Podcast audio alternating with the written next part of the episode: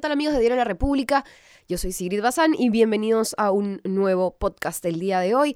Vamos a hablar, por supuesto, de los aportes de Keiko Fujimori. Hablamos la vez pasada, creo que sí, estaba bastante muy indignada en el podcast pasado. Em, pero es momento también de, dar algunos datos interesantes sobre lo que está ocurriendo y, y entender un poco más todo esto de los delitos que podrían estar jugándose em, y que podrían haber de por medio en estos aportes, no solamente el hecho de que nos indigne de que se esté jugando con la plata de la gente que, que la, la, pone en un banco, la pone en una AFP o lo que fuera y que finalmente termina pues en campañas millonarias, sino en realidad también hablar un poco de lo legal. En ese sentido, eh, estuve entrevistando a uno de los abogados de IDL, del Instituto de Defensa Legal, que me ayudaba a comprender algunas cosas, ¿no? No solamente cómo podríamos estar hablando de el delito de lavado de activos, em, sino que también estamos hablando de, un agravante, a ver, voy a, voy a ir poniendo en orden las ideas, no solamente para hablar de delitos, sino el agravante en el hecho de que cuando se le da plata a Keiko Fujimori para su campaña, Keiko Fujimori era congresista de la República. En esa campaña de Fuerza 2011, Keiko Fujimori era precisamente eh, congresista de la República y algo que llamaba la, atención, ¿no? Eh, de todas maneras, creo que era importante mencionarlo, em, el tema de cómo se le entrega todo este dinero, fajos de fajos de billetes, en maletines.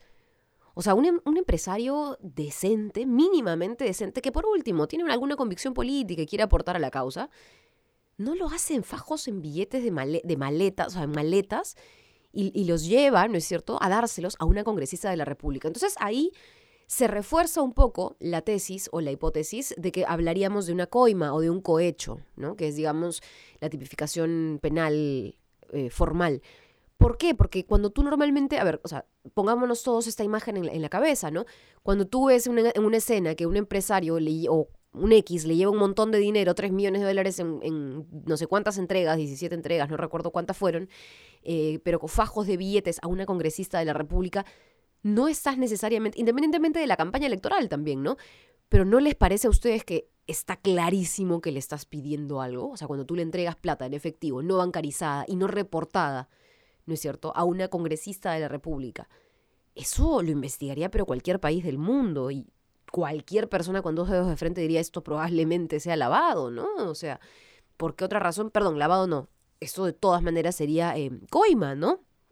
¿Por qué otra razón le entregaría plata a una congresista de la República? Bueno, acá la única excusa que pone el señor Romero es para que no gane Humala. Pero ojo, ella tenía un cargo público y eso, frente a cualquier investigación y e intentando probar cualquier delito, es un agravante, porque es una funcionaria del Estado, con el sueldo de los peruanos, que recibió plata no bancarizada y en cantidades y cifras astronómicas muy por encima de, em, de lo que la ley permite, además, si es que hubiera sido un aporte electoral ante la OMPE. Entonces, en fin. Pero ojo que ante la OMPE, claro, solamente ese tema, si lo viéramos desde la perspectiva electoral, es un tema administrativo, es una falta que no se registrara, que no se declarara, pero ya más grave está cuando hablamos de, eh, de otro tipo de delitos, ¿no? Eh, bueno, eso por un lado. Por otro lado, además de poder ser lavado de activos, además de poder haber sido coima, hay algo de lo que me hizo notar este abogado de, IDL, con el cual conversé, Juan José Quispe. Él me dijo que hay un delito que ya prescribió. Un delito. En todo esto hay un delito más. ¿Cuál es ese delito que ya habría prescrito y que obviamente prescribió porque no dijeron nada, porque no transparentaron este tema de los aportes antes? Bueno, básicamente estamos hablando de fraude en administración de persona jurídica. ¿Qué quiere decir esto? Que si el señor Dionisio Romero tenía su junta, ¿no es cierto?, de, no sé, directores, en fin, sus asociados, los accionistas del grupo de Credicorp, y no les informó que iba a hacer un aporte de 3 millones y 3.6 millones, bueno, digamos, casi 4 millones de dólares, ¿no es cierto? Y no les informó oportunamente a qué iba ese dinero, cuánto dinero era, cuál era el fin, el aporte, etcétera. Si no hizo eso con el dinero de Credit Corp, lo que él está haciendo es cometer un delito, porque él es parte de una junta. ¿no? Él, él, simplemente no, no es el dueño único que responde por su propio dinero y lo sacó de su bolsillo y Credit Corp es toda de él. No. Entonces, al no informar eso oportunamente, él eh, estaría incurriendo en lo que es fraude en administración de persona jurídica. Y cuando hay fraude en la administración de una empresa, como es lo que, lo que podría haber pasado en este caso, me explicaba el abogado, em, el delito me parece que son seis años de pena. Eh, y ustedes saben que para hacer el cálculo de cuándo prescribiría, de acuerdo a los años que han pasado desde la campaña del 2011, ese delito habría prescrito en el año 2017. 2011, 2012, 2013, 14, 15, 16, 17, así es, seis años. Em, y bueno, claro, ¿por qué? Porque no se dijo nada, porque no se transparentaron los aportes y nuevamente la señora Keiko Fujimori quiere dar a entender de que ahora recién quiere dar a entender, cuando ya todas estas cosas están pasando piola, ¿no es cierto? que eh, era simplemente pues un aporte desinteresado de empresarios y que nunca hubo plata de Odebrecht, cuando ya sabemos que eso no, no tiene nada que ver. Podría también haber llegado de otro, otra empresa más, como estas, y esa empresa pudo haber sido Odebrecht también. Ahora, yo quiero llegar a un punto que sí ya me está comenzando a em, preocupar. Es más, un amigo mío eh, cero politizado, un amigo mío muy profesional, abogado también, me comentaba ayer la posibilidad de llamar a Fiscalía de Familia. Yo le decía, ¿por qué? ¿Qué pasó? Y él fue uno de los primeros que me alertó ayer por la mañana, lo toqué en el programa casi, casi como tema de última hora, de la carta que habrían escrito las hijas de Keiko Fujimori y enviado al Tribunal Constitucional en donde las chiquitas piden básicamente que les regresen a su mamá, que han estado más de una vez esperándola con globos y que ella nunca ha llegado, que ellas pensaban que cuando alguien está presa es porque ha cometido un delito, pero su mamá todavía no ha cometido, o digamos, no se ha probado que haya cometido ningún delito. Una lógica bastante madura para, para unas pequeñas como ellas. De hecho, le escribe su hija mayor, si no me equivoco, pero es menor de edad, o sea, es, una niña aún. Em, y sí me, me dolió mucho.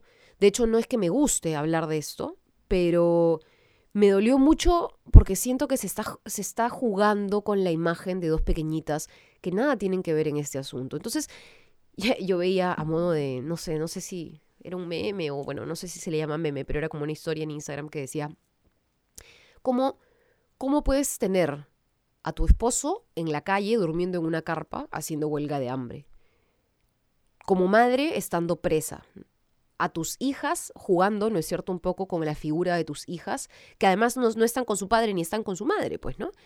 Y cómo, pese a todo eso, y pese incluso haber permitido tantos abusos y tanto maltrato a tu propia madre, a Susana Iguchi, ¿cómo puedes llamarte pro familia, ¿no? Como muchos de los fujimoristas y la propia Keiko en algún momento se han, se han dicho llamar o se han, se han llamado, ¿no? Ellos mismos. O sea, ¿qué, qué sensación de... Y eso ya me da, me da mucha tristeza, de verdad que sí. O sea, de verdad que no quiero eh, que piensen que esto es, eh, digamos, algo que digo de ahí, de ahí, de la boca para afuera, porque realmente ningún niño tendría que estar pasando por esto.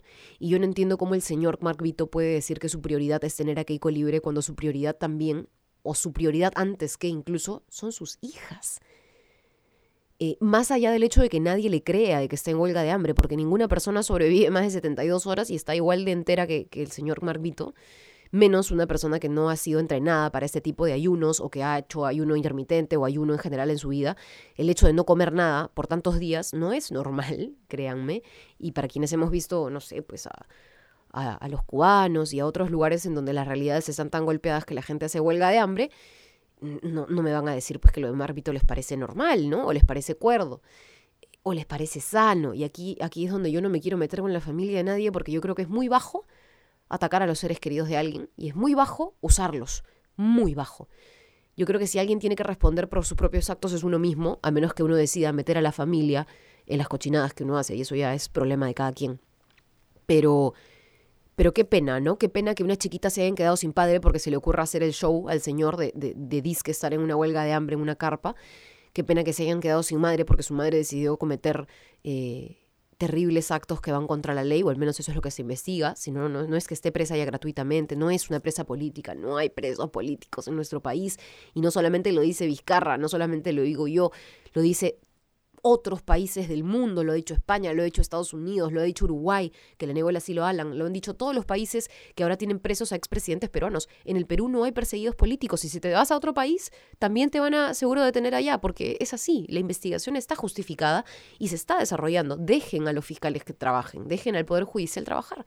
Pero bueno, acá todo se está tratando de acortar a través del TC, a través de impugnaciones, sacando a jueces, tratando de apartar fiscales del caso, en fin. Y además usando a tu familia. O sea, esas niñas deberían estar con su padre.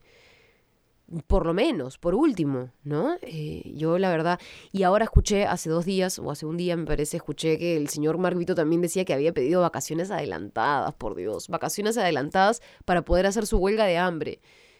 ¿De dónde ha pedido vacaciones Marvito, la verdad? Yo no sé cómo, no sé, no sé cómo no se le, no, no sé cómo no le hacen esa pregunta.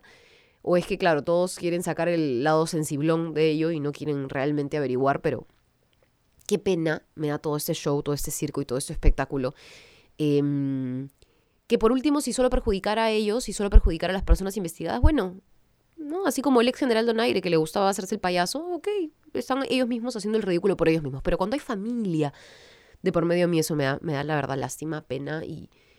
Y por eso un amigo mío me decía, oye, hasta el Ministerio de la Mujer podría entrar a tallar tranquilamente, pero, pero vea, ya, dejemos que cada quien use la estrategia legal que, que crea conveniente, aunque yo la verdad esto no creo que deba ser parte de una estrategia legal. Qué pena, qué pena la verdad por todo ello. Em, y nada, les mantendré informados porque ahora resulta que el Grupo Gloria y otros grupos empresariales también habrían aportado. Y eso sí está bien feito porque como les comentaba, estamos hablando de una congresista de la República, el Grupo Gloria, ustedes ya saben, eh, junto con Credit Corp y otras empresas, también pudieron haber sido eh, afectados por el tema de los octógonos, que por esos años se estaba discutiendo. Entonces, eh, eh, la, la, hipótesis de coima suena cada vez más fuerte e incluso nos arma una nueva parte del caso, más allá de los aportes de Odebrecht. Así que, de todas maneras, vamos a seguir con ese tema más adelante. Y los espero en las próximas ediciones del podcast. Me encanta porque además hay algunos amigos que me han estado pasando información desde que grabé podcast de Bolivia y desde que grabé también el podcast, eh, me parece el primero de, del Fujimorismo, con respecto a los aportes. Me mandan información, me dicen, oye, chequea esto. Entonces, no es como recibir una crítica que me digan, oye, roja, oye, eh, odiadora, antifujimorista, no, sino que es, oye, mira, chequea esta otra parte de la información y de repente así te sirve y podemos em, todos construir un poquito más clara la historia, ¿no? Así que me parece eso muy sano. Les agradezco a todos los que me mandan feedback de estos este, podcasts y que realmente además se dan el trabajo de escucharlos, pese a que como el, el anterior a veces simplemente son un poco de catarsis que creo todos necesitamos. Para eso está este espacio. Así que nada, ya los veo en el siguiente podcast. Chao.